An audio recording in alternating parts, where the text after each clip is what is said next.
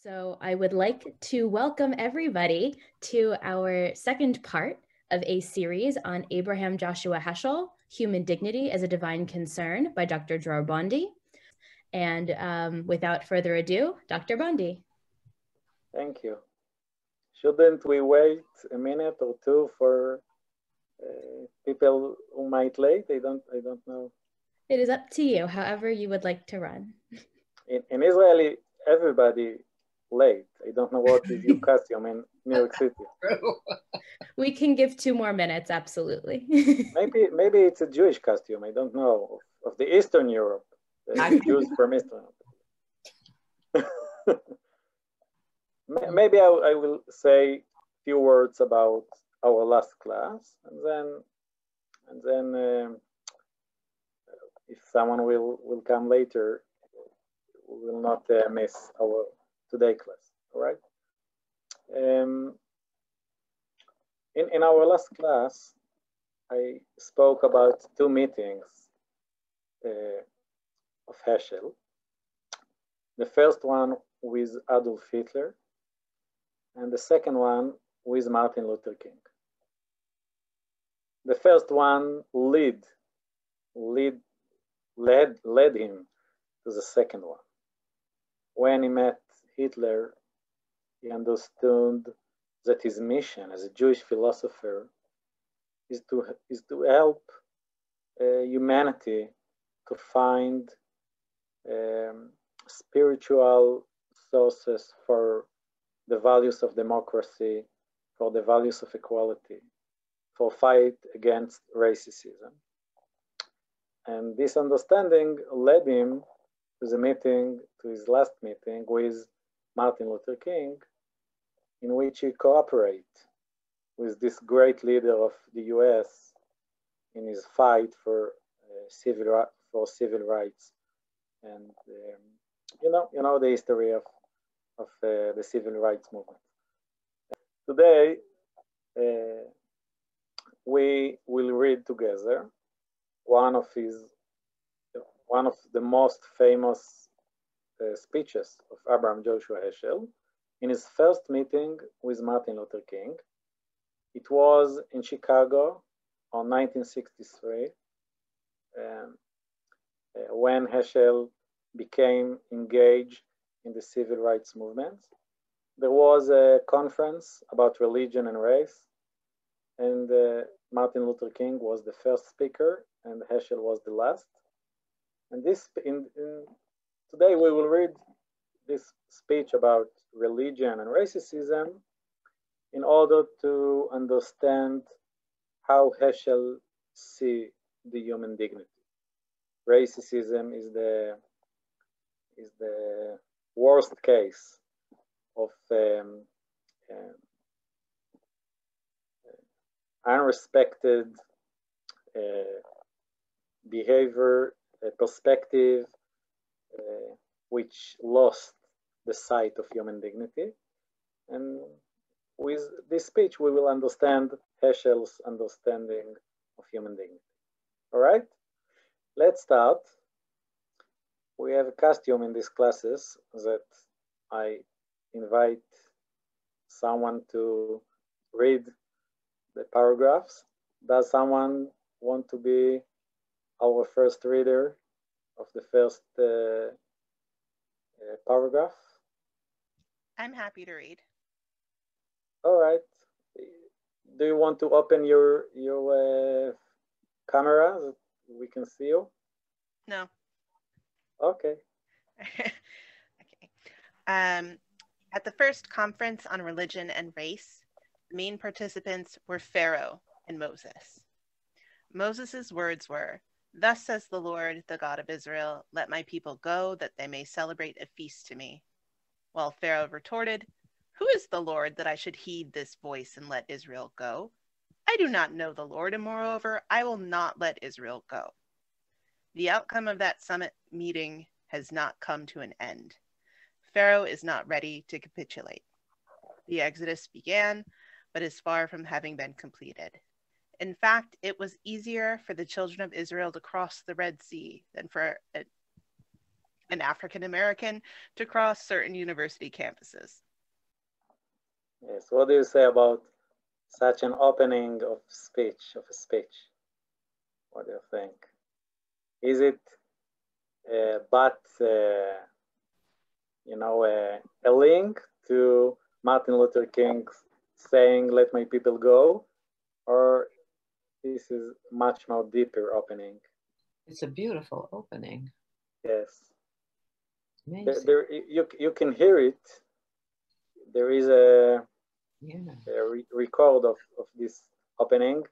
You can read how the audience was was uh, cheered and was che uh, cheered and and uh, uh love this opening. But is there a deeper meaning? What is why this is this is really the first conference on religion on religion and race, the conference between Pharaoh and Moses. Is there a deeper meaning in this opening? I want to say that all this speech, all the rest of the speech, tries to, to explain why this is a, a very deep opening to this issue. And what Heschel, Heschel tries, Heschel tried to, to do in this speech is to analyze our religious feelings and to divide between two kind of religious feeling.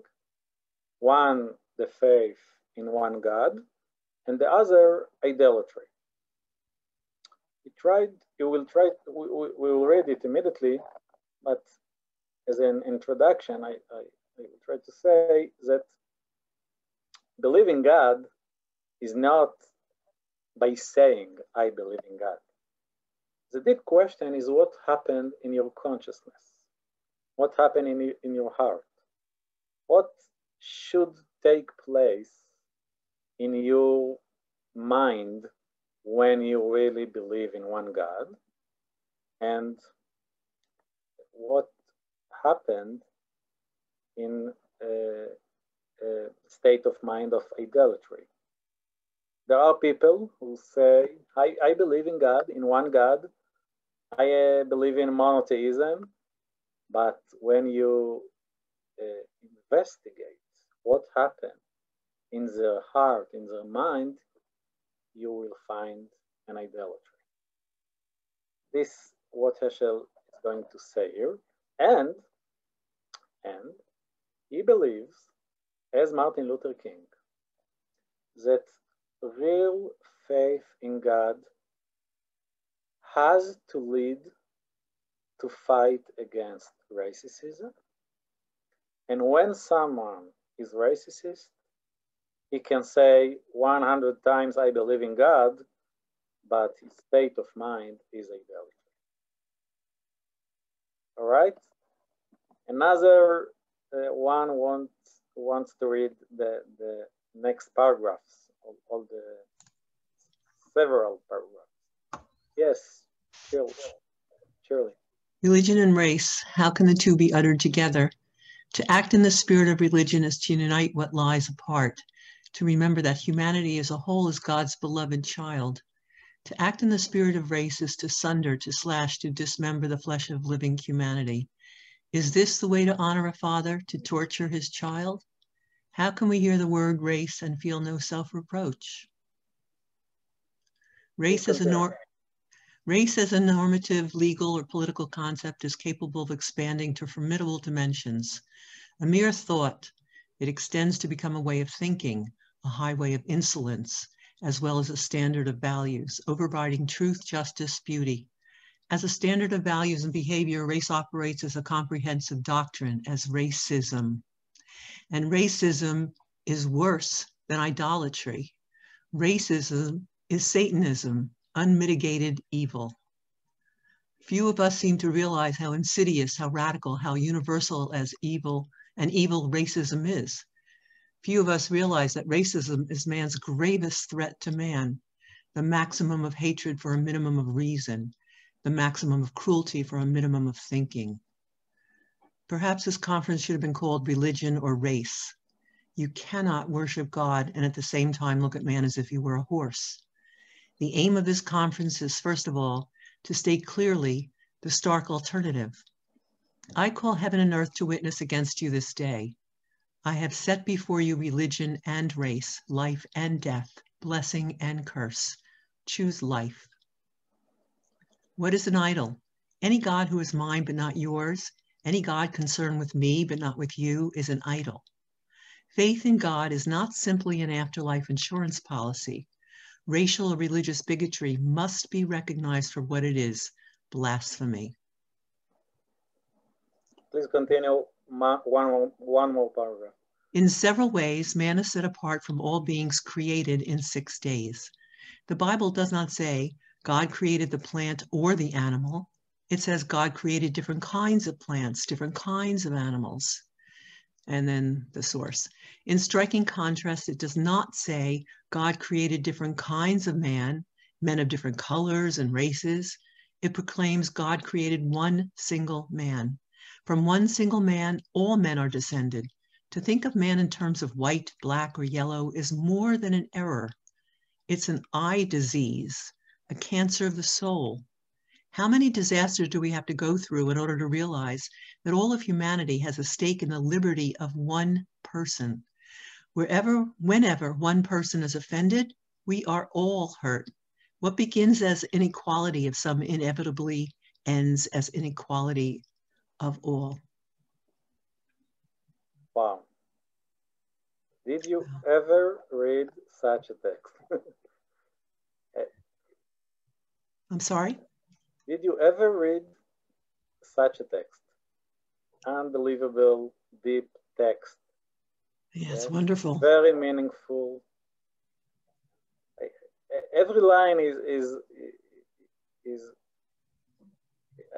we I have no words to, to, to speak about such words, but I still want to ask you, what is the most important sentence in uh, paragraphs, all these paragraphs that, uh, uh, how, do you, how do you explain your, your uh, how do you say your name? Uh, Cheryl? Yes? Cheryl, Cheryl, Cheryl, yes. Cheryl, thank you, Cheryl. Uh, what in, in what Cheryl read, what the most important sentence to understand the divide, the, the, the, what Heschel tried to explain us about the difference between idolatry and a real faith. What is the best sentence? What do you say? The most important one. I think the one that racism is man's gravest threat to man. Mm. Few of the us realize that racism is man's gravest threat to man. Yes. I uh, that's I mean I could pick out probably five of them. yeah. Annie, do you want to say another one? I was just saying from one single man, all men are descended. That, mm-hmm. That's the key one for me, though the others are also key. Or how about um, all of humanity has a stake in the liberty of one person? Oh, that's a good one. Yeah. There, there are 20 yes. of them here. Jeffrey? Jeffrey? There are 20 of them here. Jeffrey, yes. Yes. Is this the way to honor a father, to torture his child? That is a powerful statement, I think. That really is, yeah.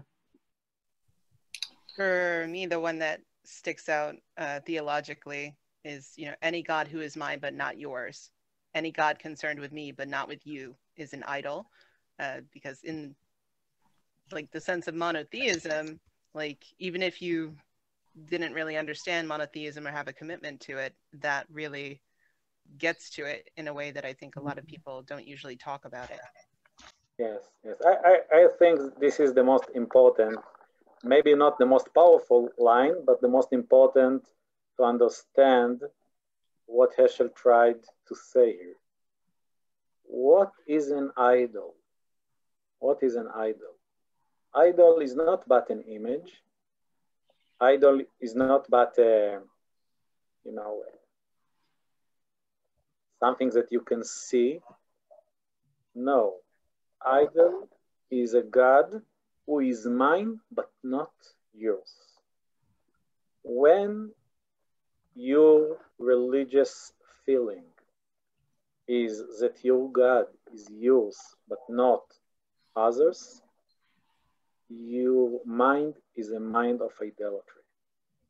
You can say a lot of times Shema Yisrael, but if you say, when you say, oh my God, you mean mine God, mine God, and not, and not God of other human beings, you, you make God an idol. You make, you make your, uh, your God an idol. This is a very critical saying against religious communities and religious people who relate their God as their own, who relate their God as someone who cares only for them, as someone who, they, maybe I can say, there are people, all of us, in, in, in specific times, that we we create God in our image. When your God is only yours, the reason is that you created him in your image. Mm-hmm, mm-hmm. And this is an idolatry. And when you look at uh, a, at a person from another gender or another race or another age, anything, and feel that God cares, that God concerns for you and not for him or her, you are in a, in a you, your state of mind is an idolatry. And uh, don't know what to say about a lot of religious people who behave like this. In fact, I believe, you know, the saying that in the field, in a war, everyone became believer, becomes believer. Yes, you, you know this saying. But this belief in the field, in the war, is an idolatry.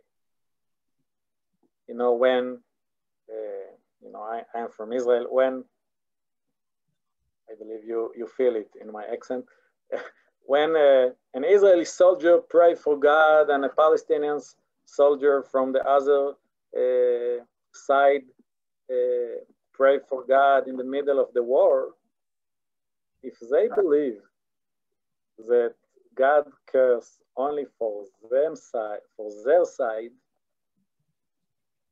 they might be in in, in they might be uh, in in they might mean uh, I, I, it's hard to say but they they might make our god an idol.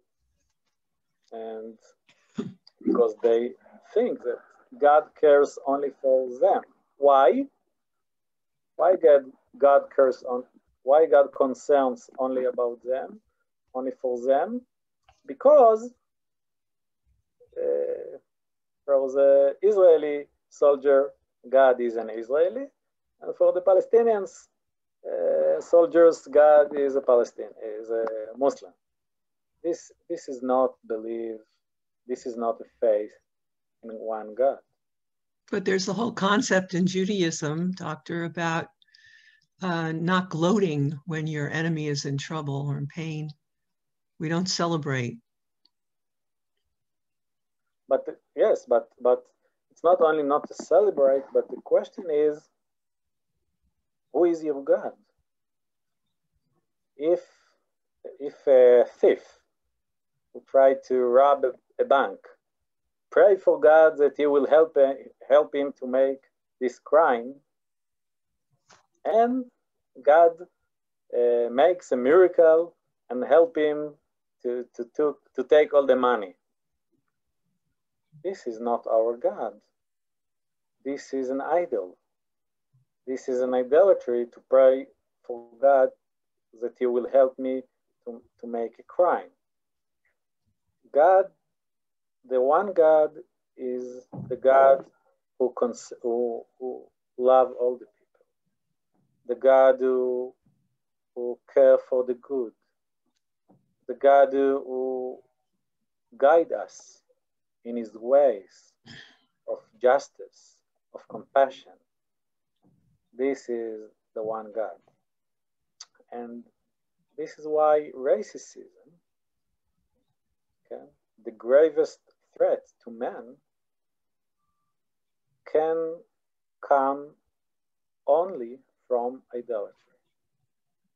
If there is someone, if someone racist, he can't be a, a real uh, believer, a real.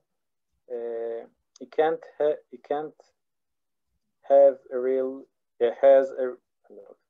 He can't have a real faith in one God. I think I'm missing something because my question is basically if Judaism is part of its foundation or teachings is the fact that we shouldn't gloat or feel superior to our enemies, that it just so happens with with or without God's obvious intervention, let's say we win a war, um, which has happened, you know, where we we we really beat the odds in Israel, um, but we're not supposed to glorify our winning to the point that we don't feel bad for our enemies' losses, um, everything that happens to them, death, mis- dismemberment, they're blown up, whatever.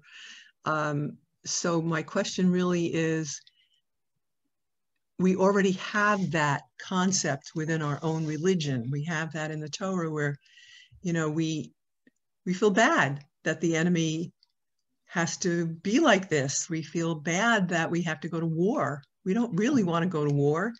You know, if Hezbollah would put down all of their weapons, and there would be no war, you know, uh, over there. You know, uh, whoever our enemy is, we're not looking to get into a fight with them. So, you know, what I'm saying is we do have compassion, but then on the other hand, we have to defend ourselves. Of course, of course. But why we should defend ourselves? Because, because we, life is important. That's why. No, no. No? No. Because why life is important, why life is secret, because we try to live in ways of justice and compassion. And when someone, when someone try to kill an innocent people, an innocent human being, we have to fight against him. But, but this is not because we are better, we are uh, the chosen people and he is not, but because we try to behave, we try to live in, in a good ways, in, in, in ways of justice and compassion, and he, he tried to kill an innocent human being. Uh, not everyone has the right to defend him, himself. Wait, yes, not everyone has the right to defend himself. Could you, could you explain someone, that? When someone is uh, is uh, you know, it, when someone is a murderer, he has no right to, to defend himself. He should leave his weapon, and only then we can try to help him. But, the murderer. But but the, the the the source of the human dignity lies in our uh, behave behave to each other in brotherhood, in peace. This is the this is the sort of our right to live. And if someone if someone lose is self, if someone lose, loses is human dignity, if someone uh, lost his uh, Elohim when he behaved in racism, in, uh, in uh, when he hurt, when he killed an innocent human being, uh, we, we have to fight against him. But but we lost, but we lost the the lion of the class.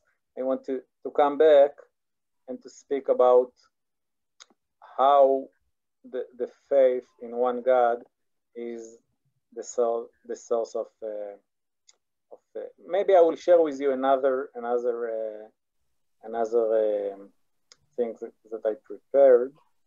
Please, please, I, I will I will it, it I will I will use it to to to um, explain myself. Please see this. Uh, can you see it? You see yes. Idolatry, the state of mind, is when I create I create God in my in my image.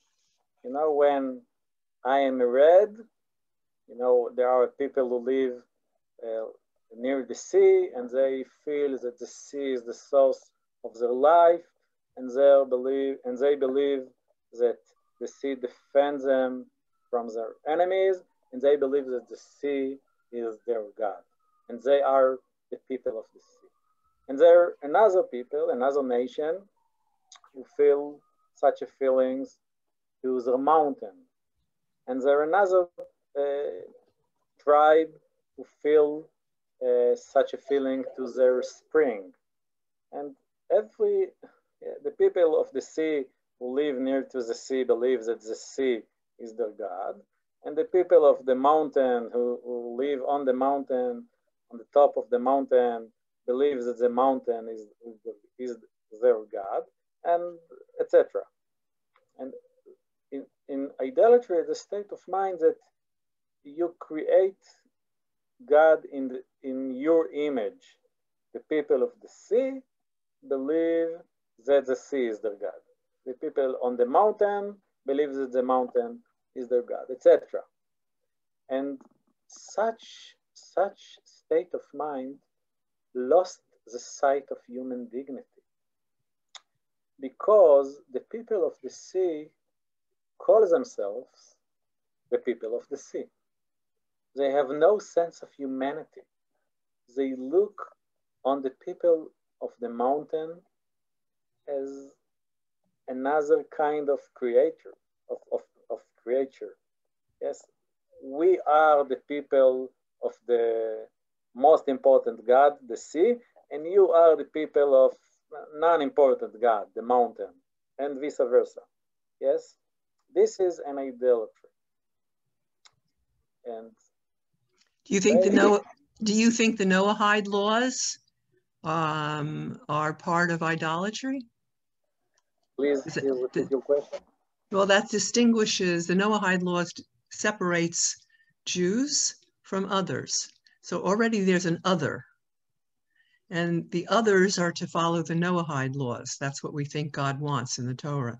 So would you classify that separation, that idea, that distinction as a form of idolatry. Yes, what is unbelievable in Heschel's saying here that he, it, he, he doesn't um, speak from the sources. From, I'm sorry? He, does, he doesn't speak from the sources, from the Jewish sources, from right. the Torah, from the stories. Well, he did have one citation. Is, is right, but this is not the, the foundation of his saying. The foundation of his saying is the he analyze our consciousness and divide between two kind of consciousness.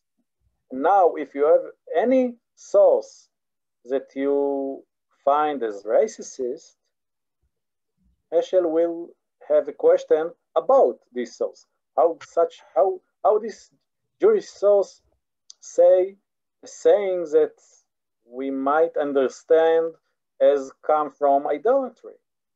This is a question about the source. This is not,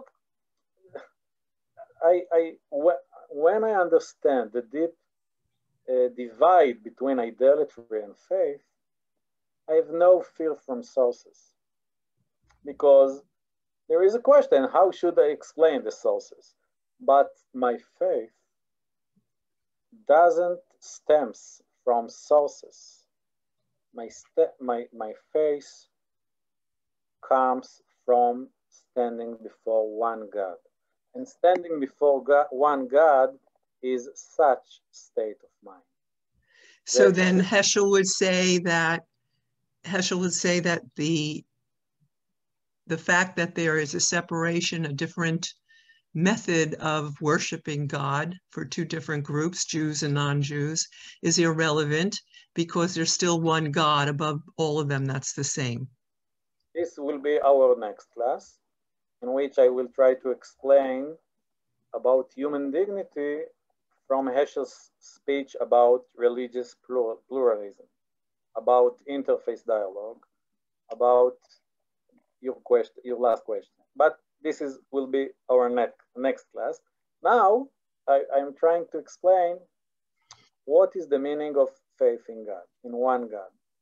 The, the meaning of faith in one God is when you feel that one, the one God is the father of all the human beings.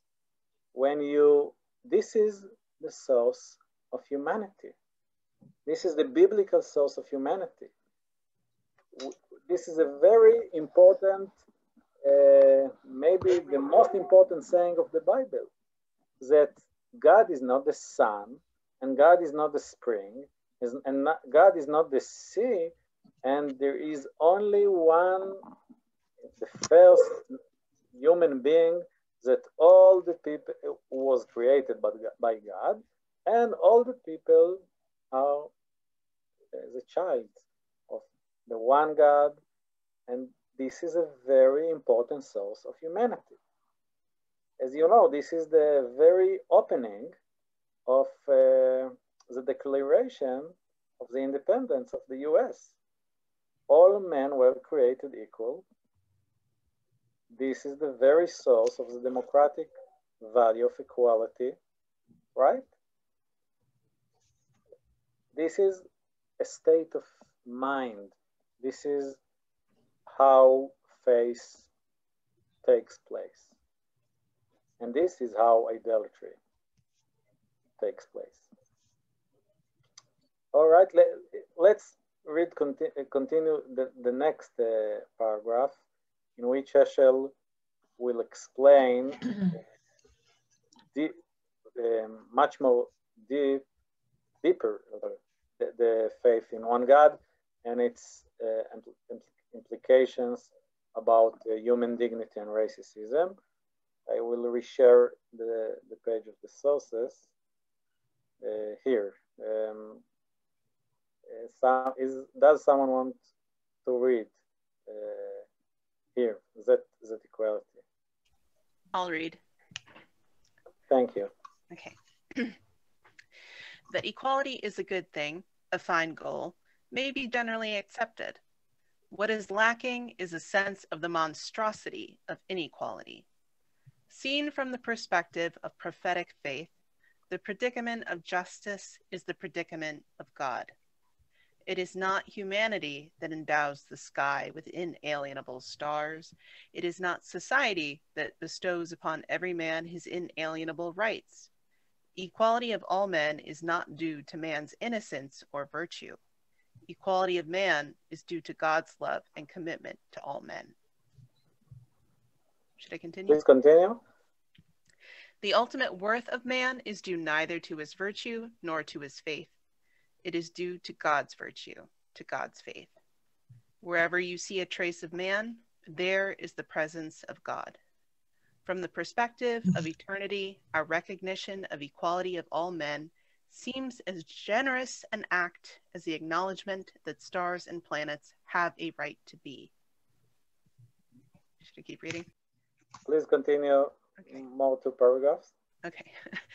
How can I withhold from others what does not belong to me? Equality as a religious commandment goes beyond the principle of equality before the law. Equality as a religious commandment means personal involvement, fellowship, mutual reverence, and concern.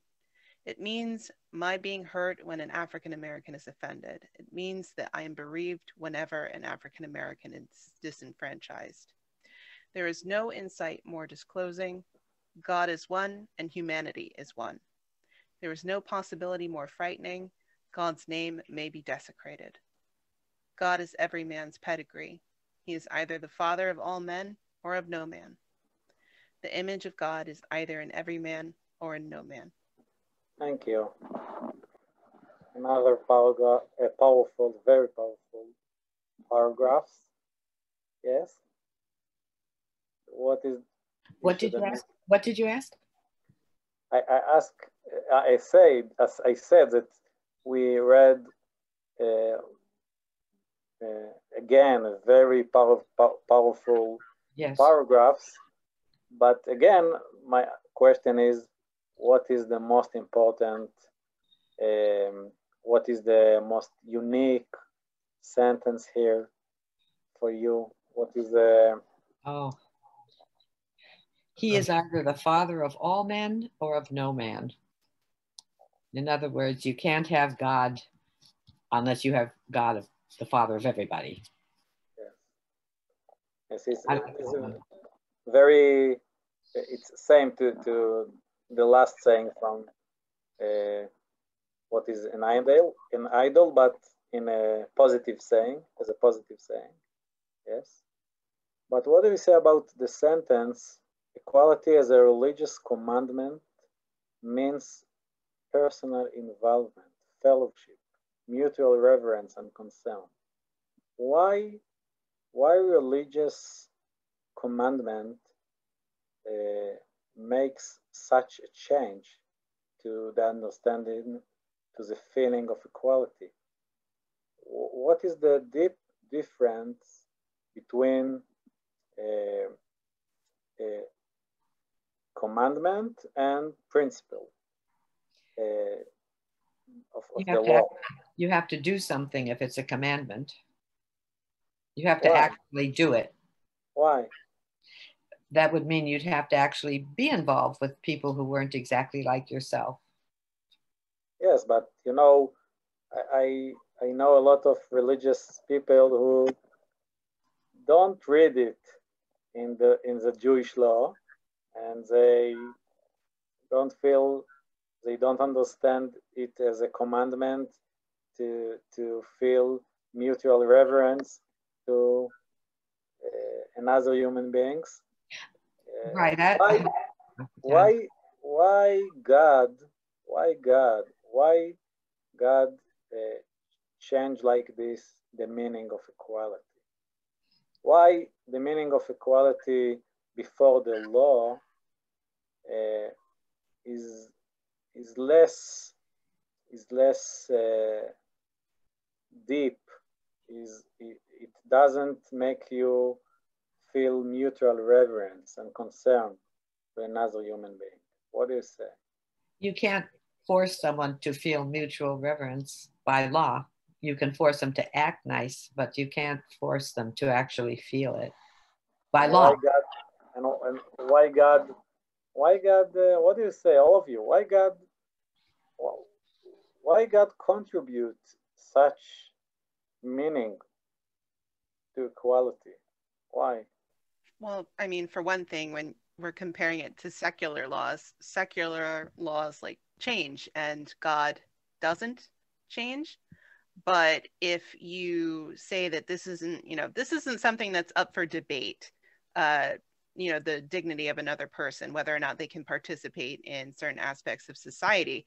What this is, is not just, you know, a political disagreement or, you know, slighting another person, what you're doing is diminishing the appearance of God on earth when you deprive someone of their dignity. Yes. Laws are man made. What? Laws are man made. And there are places that have laws that say you are not equal. Some are more equal than others. And this doesn't change the fact that God's commandment is that we are all equal. Yes, but it's not only about commandment.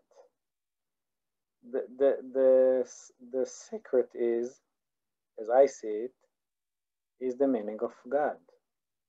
If God is a father, can you, for one moment, see your brother or sister in the room? Can you feel what is the source of the feeling of brotherhood or sisterhood? Can you see your brother or sister and ask yourself, what makes me feel such feelings to my brother, to my sister? What is the secret of brotherhood? Why I feel to my brother or sister feelings that I don't feel to my best friend? What, what is the source of, of the meaning of brotherhood and sisterhood? I believe the source of the, the, the deep mutual reverence that I have with my brothers and sisters is our parents. The perspective, you know, uh, several years ago, I we have a family event in the north of Israel, and it was too expensive for me to, to drive by my car, so I thought to use a bus. And then my sister from Tel Aviv asked me if I can pick her in my way. Uh, and she's and I told her, I, you know, I thought to use um, the bus, so please, please uh, pay uh, half of uh, half of the gas. And when my father heard what I said, he told me, "What? You want the money from your sister? This is not. This is not how you should uh, behave with your sister. How can you imagine to ask money from a sister? And this is the perspective of the parent. The perspective of our father and mother demand, de demands us to feel in mutual reverence, in a fellowship to our brothers. And this is the meaning of the one God. When God is the father or the mother, the parent of all the human beings, he creates a new kind of sense of equality. Mm-hmm. Because when equality is only a mere law, okay, the law said the law says that I should uh, behave inequality, so I will respect the other. But I will never feel such a brother or sister. This is the very uh, deep contrib- contribution of religion to the meaning of equality. Mm-hmm. This is this is why, according to Heschel and Martin Luther King, the deepest human dignity comes from the, per, the perspective of God. And this is a very important contribution of the Bible to the, to the, to the Western civilization.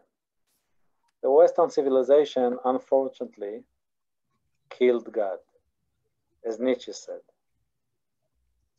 And what and we lost the perspective of the parent.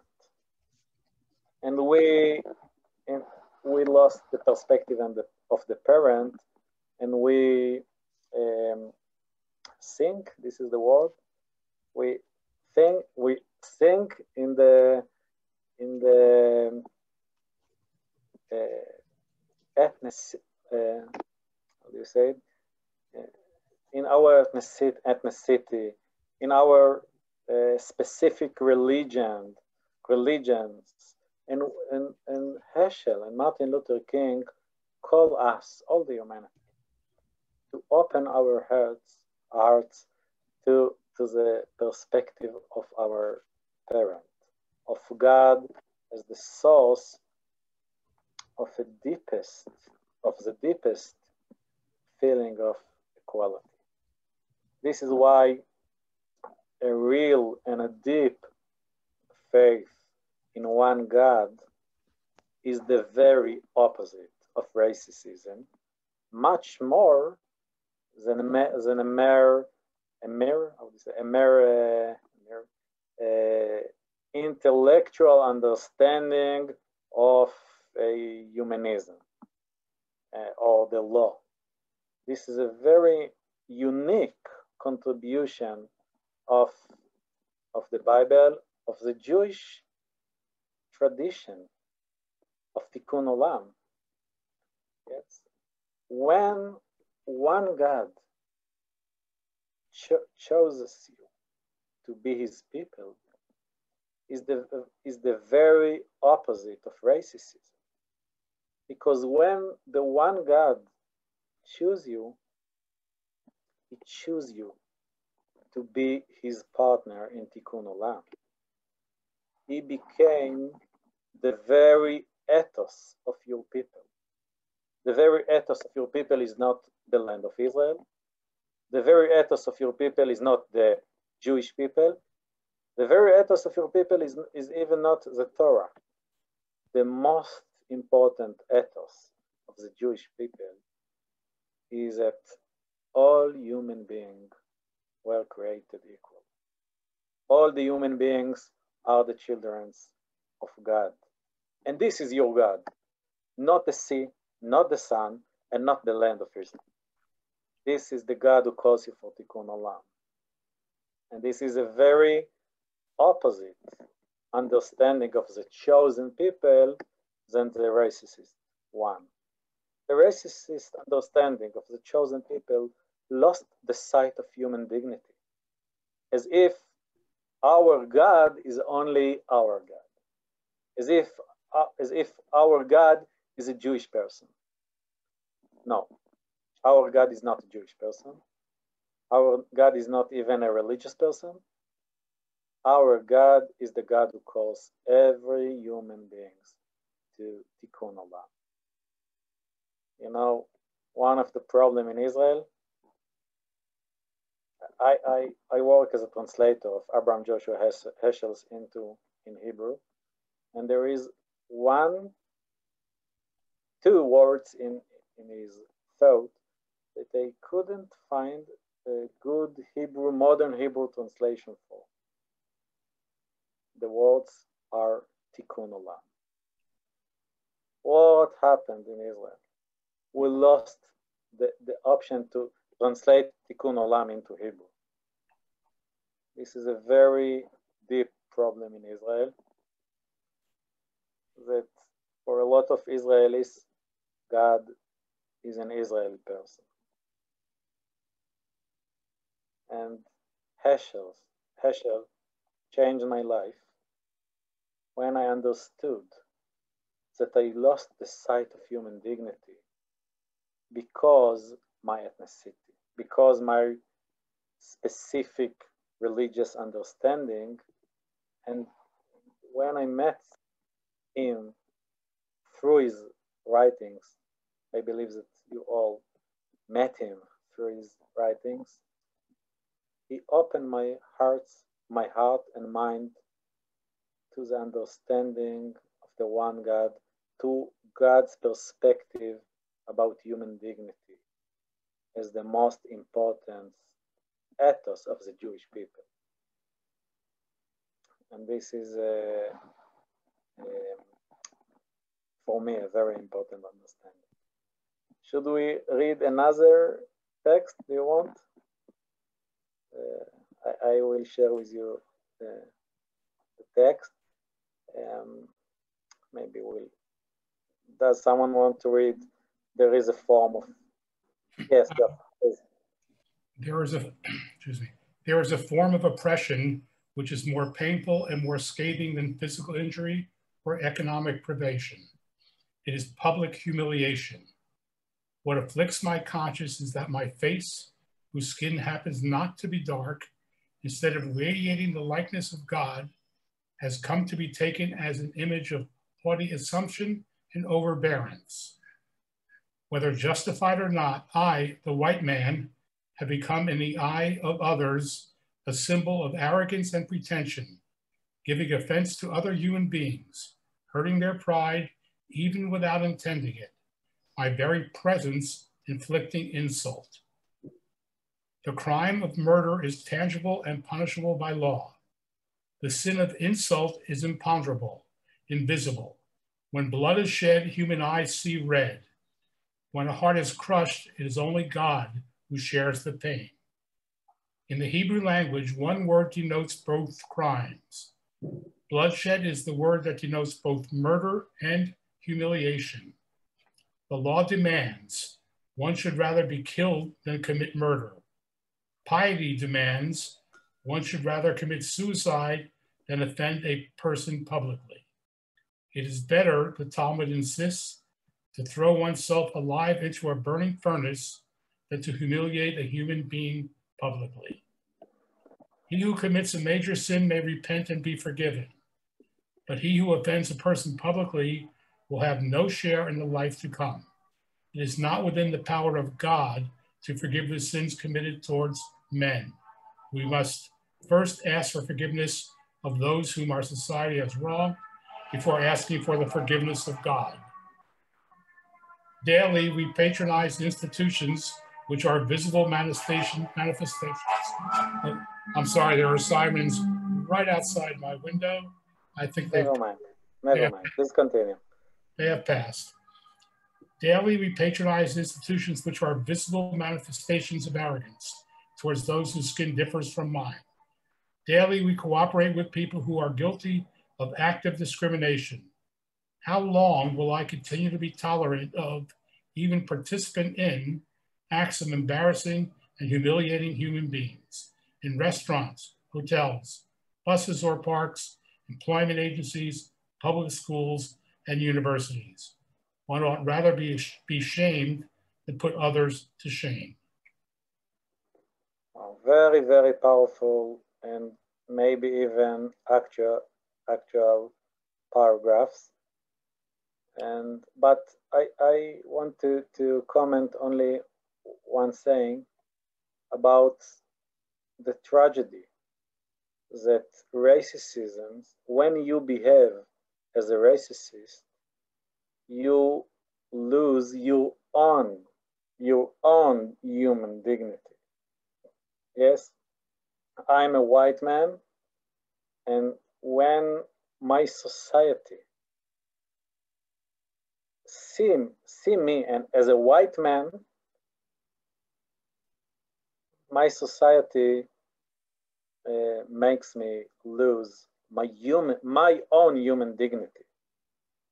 Because racism is not only a crime against uh, the people who, who you behave to, them in racism, because this is a crime also for your own people.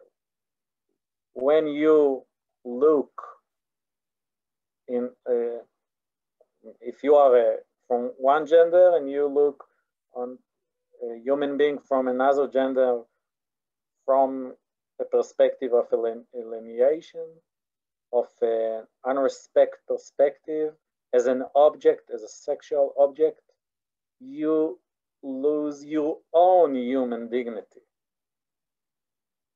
Yes? When, yes, when, when the, the blood shed, yes, you, you, you, you, you, okay? you understand what, what I try to, to, to, to see here, to, to comment? Uh, human, the source of human dignity is in our mutual reverence, in our feeling of brotherhood and sisterhood that came from our parent perspective. And when you uh, behave to your brother as an object, uh, uh, you, you, you lost your own human dignity. We, have to we have to, to to end in two minutes. Uh, does someone want to, to say, to, to, to ask? Yes. Thank you, Enid, for your comment in the chat. Thank you. And another one want, want to say or to, to ask, or maybe we will read another paragraph. Actually, is so powerful. Anyone? Please. Enid, unmute yourself. Do you want to read? You should unmute yourself. Please, please unmute yourself. We can't hear you. Maybe another one want to read? Wants to read? Geoffrey, please. I'll, I'll, I'll continue. There we Thank go. you. The uh, the prophets the prophet's great contribution to humanity was the discovery of the evil of indifference. One may be decent and sinister, pious and sinful. The prophet is a person who suffers the harm done to others. Wherever a crime is committed, it is as if the prophet were the victim and the prey. The prophet's angry words cry, The wrath of God is a lamentation. All prophecy is one great exclamation. God is not indifferent to evil. He is always concerned. He is personally affected by what man does to man. He is a God of pathos. Thank you, thank you. We, we have no time. I just want to, to show you again that God is the very opposite of indifference. God is the source of mutual reverence. God is the source of, of human dignity that stems from brotherhood and sisterhood. And this is why God is the very opposite of indifference. How can you behave in indifference to your brother? It's a crime to, to behave in indifference to your brother. And this is a very, the, uh, the great contribution to humanity of the prophets, according to Heschel. All right, we have to, we have to finish. Thank you everybody for come, for, for, participate, for participation. And please, please uh, come back next week. Next week, we will celebrate the bat mitzvah for our daughter before our class. And I hope Mazel I tov. will, Mazel thank tov. you, thank you. And I, I hope I can teach after her reading in the Torah. thank you. Great. Thank you very much. Thank Thank you very much. Thank you to everyone for joining today on Zoom, on Drisha Live, and on Facebook. Um, I do want to give a quick plug to continuing Drisha's fall programming, which will be on Sunday at 10 a.m. by Rabbi David Silber with a class series titled Your Name Shall Be Great, the Abraham Narrative. And in addition to this one and the Abraham Joshua Heschel class, we have many going on right now. So please go to our website at www.drisha.org slash classes for all of that information. And um, thank you again, Dr. Bondi, for a powerful moving lesson today. Thank you.